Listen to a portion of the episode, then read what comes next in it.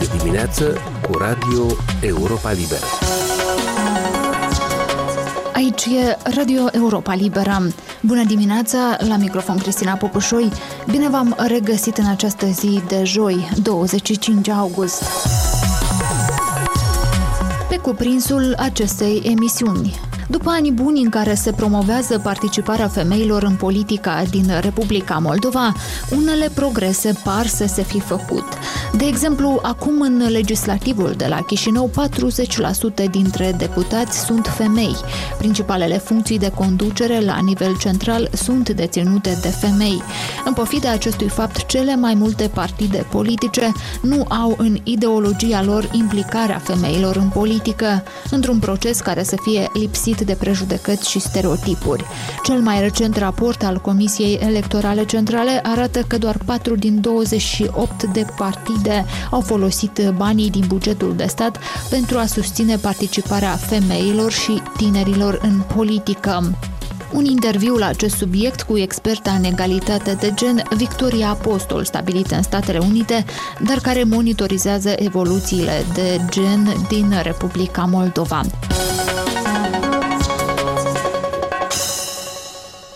Așadar, cum vă spuneam, urmează acum un interviu cu experta în egalitate de gen, Victoria Apostol, stabilită în Statele Unite, care observă cum evoluează implicarea femeilor în politica din Republica Moldova.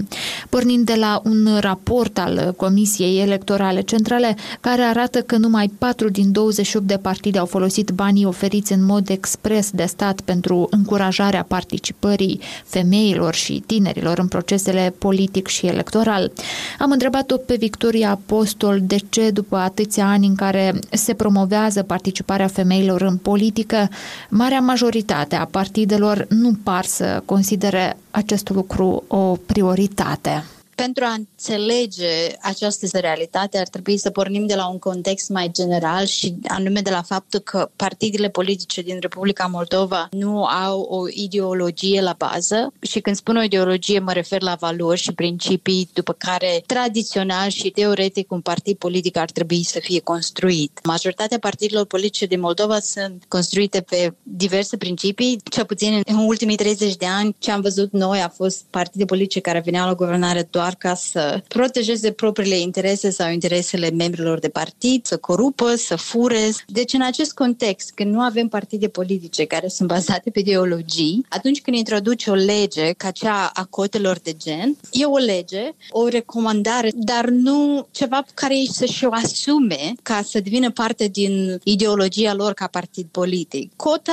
în sine este un instrument temporar care are scopul să schimbe anumite comportamente în societate, în cazul respectiv să schimbe comportamentul partidelor politice, dar în timp această cotă ea trebuie să devină irelevantă, pentru că scopul este că după ceva timp, aceste partide vor integra egalitatea de gen ca parte din ideologia lor, adică va fi o chestie normală. Femeile participă în politică. Este important să avem și femei pe listele noastre de partid sau în structurile noastre de guvernare ale partidului. Dar cota în sine nu este de ajuns nici ea. Dacă introduci doar o cotă și nu faci nimic altceva în societate, atunci vom avea realitatea care o avem de fapt. Pentru că egalitatea de gen și participarea femeilor în politică în particular ține și de mentalități și de comportamente pe care le avem noi în societate în general. Dacă noi credem că locul femeii este la bucătărie ca societate și nu facem nimic ca să schimbăm acea percepție, atunci o, o cotă care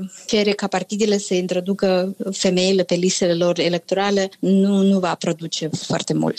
Ce se poate spune în general despre modul în care comunitatea politică moldovenească tratează această problemă a participării femeilor în politică? Există un interes real, o înțelegere clară a necesității de includere a femeilor în procesele decizionale în marea politică? Cred că nu există. Avem un singur partid care cel puțin și-a arătat cumva interesul față de participarea femeilor în politică și cumva au luat legea cotelor în serios și au încercat să o îndeplinească și cred că au, au îndeplinit-o. E Eu cred că PAS, aproape unicul partid care încearcă cu seriozitate să aplice legea cotelor de gen atunci când e vorba de crearea listelor de partid și includerea femeilor, inclusiv în structurile partidului, pentru că fiecare partid are structurile lor guvernamentale, comitet, președinte, vicepreședinte și în interiorul partidului acea cotă trebuie respectată la fel, cât și pe listele electorale pe care le creează pentru alegeri locale sau parlamentare. În continuare, atât timp cât noi, ca societate, vom crede că locul femeilor este la cratiță, la bucătărie sau să aibă grijă doar de familie și nu să fie implicat în viața publică, o lege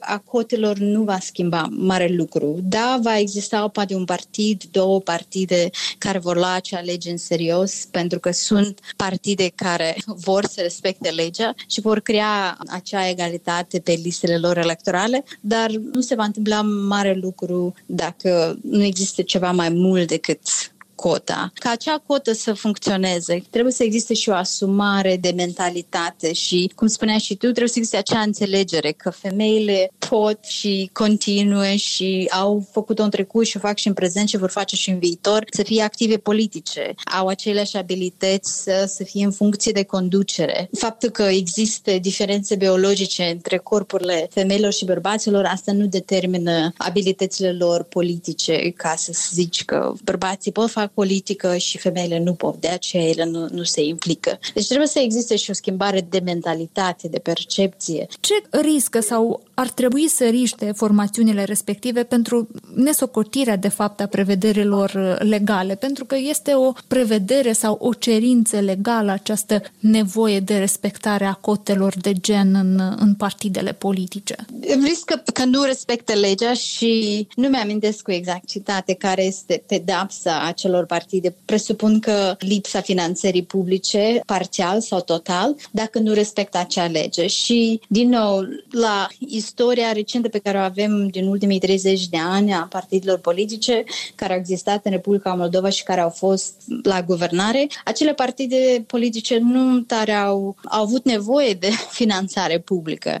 Au fost, din contra, finanțate din bani privați și deseori bani proveniți din surse obscure. Deci, în cazul cazul acelor partide, dacă ei nu respectă legea cotei și sunt privați de finanțare publică, nu, nu îi afectează deloc. Acele partide nu depind de finanțarea publică. Cel puțin asta am văzut în ultimii ani. Acum pare că o situație un pic diferită, pentru că avem partidul PAS, care e la guvernare în mare parte, și acest partid pare să fie momentan cam unicul care își asumă o ideologie la baza sa ca partid și își asumă și egalitatea de gen ca unul dintre principiile sale ca partid, dar și ca un principiu pe care încearcă să pună în societate, să facă parte din societate. Sigur că nu sunt ideal nici ei. Progrese par să se fie făcut totuși în domeniul egalității de gen în ceea ce privește politica în Republica Moldova. În legislativul de la Chișinău, astăzi, 4 din 10 deputați sunt femei. Actualul parlament are un număr record de femei deputate în istoria Republicii Moldova. Asigură totuși această prezență a femeilor o paritate a luării deciziilor în,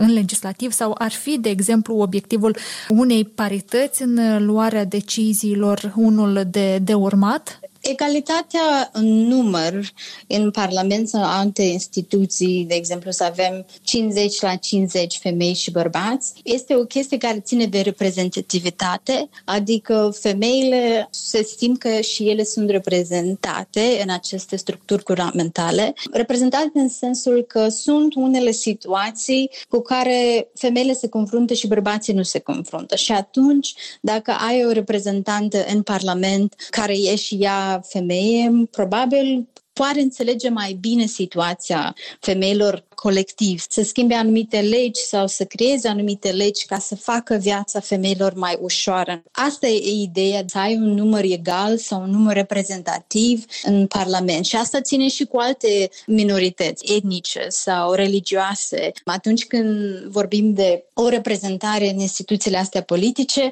e vorba de membri acelor comunități care pot să le reprezinte interesele colective ale acelor comunități, inclusiv a femeilor. Dar e important și calitatea acelor candidați. Pentru că nu e de ajuns să ai doar 50 de femei și 50 de bărbați și toți sunt corupți. Adică ce rezolvăm prin faptul că am reușit să avem o cotă de gen în Parlament, 50 la 50, dar de fapt ei nu fac nimic pentru societate, nici bărbați, nici femei, ci fură în dreapta și stânga și schimbă legi care beneficiază pe membrii lor de partid. Reprezentativitatea asta numerică e importantă, dar nu e unica sau nu e de ajuns ca ea să, să existe. Este important să existe și calitatea candidaților, să fie candidați care chiar reprezintă interesele cetățenilor, până la urmă indiferent de genul cetățenilor. Reprezentația numerică e, e mai mult cumva simbolică, dacă vreți, e uite, avem și femei, ele ajută pentru generațiile viitoare, generațiile tinere să vadă că sunt exemple, să simte motivate, că nu au bariere, pot să ajungă și să facă ce vor. Este importantă și calitatea candidaților, femei, bărbați, indiferent de genul lor. Cele mai uh, importante funcții cu putere de decizie în Republica Moldova sunt deținute de femei, președintă, prim-ministru, președinta Curții Constituționale. La nivel central, lucrurile la capitolul gender se pare că arată bine, însă ce se întâmplă la nivel local, de exemplu, în primării sau în consiliile locale, în zone care sunt considerate încă mai patriarhale? Dacă să ne uităm la numere, vom vedea asum eu, cu toate că nu le-am verificat în, de ceva timp, vom avea încă bărbați ca număr dominând anumite funcții la nivel local, municipal sau raional. Totuși, câțiva ani de rând au fost, au existat campanii în Republica Moldova organizate de Organizația Națiunilor Unite și cu diverse ONG-uri locale care au făcut în teritorii training-uri, workshop-uri cu femeile, anume pe partea de implicare în politică și cred că toate acele acțiuni au dat rezultate. Avem femei care ocupă funcții de primare în raioane, în orașe, în localitățile rurale. Avem consiliere, Poate chiar e o singură femeie consilieră într-o localitate, dar cumva e prima și asta contează pentru că, din nou, acea reprezentativitate oferă exemplu pentru alte femei că se poate. Care credeți că ar fi cele mai importante lecții pe care ar putea să le preia Republica Moldova din America la capitolul promovarea femeilor în politică sau poate invers? Locuind în Statele Unite, realitatea este prezentată un pic altfel. Statele Unite nu este tocmai o țară ideală, după cum ni se prezintă, um, ca și alte, alte țări. Um, eu nu m-aș limita doar la Statele Unite ca exemplu în promovarea femeilor în politice, pentru că nu este tocmai cel mai bun exemplu. Uh, unul la mână, numerele ne vorbesc de la sine, istoria ne vorbește de la sine, istoria Statelor Unite, um, dar și realitatea de zi cu zi în interiorul Statelor Unite.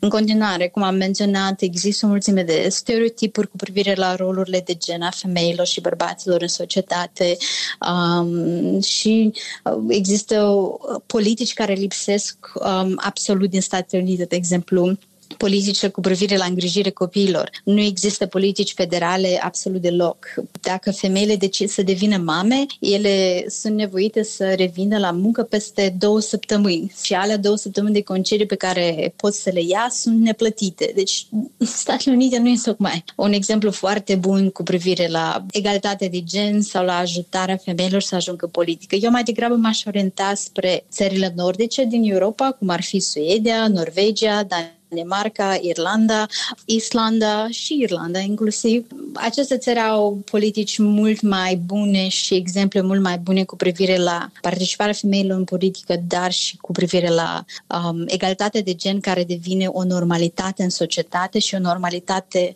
pentru politicile publice. Politicile publice care sunt create ca să îmbunătățească viața cetățenilor sunt create și printr-o perspectivă de gen. Cum facem ca și femeile și bărbații să fie de succes în societate societatea noastră. Victoria Apostol, expertă în egalitatea de gen. Emisiunea noastră se apropie de final, o emisiune care însă este accesibilă mereu și pe internet la adresa moldova.europalibera.org, rubrica Radio. Eu sunt Cristina Popușoi, vă mulțumesc pentru atenție și vă urez o zi cât mai bună. Aici e Radio Europa Libera.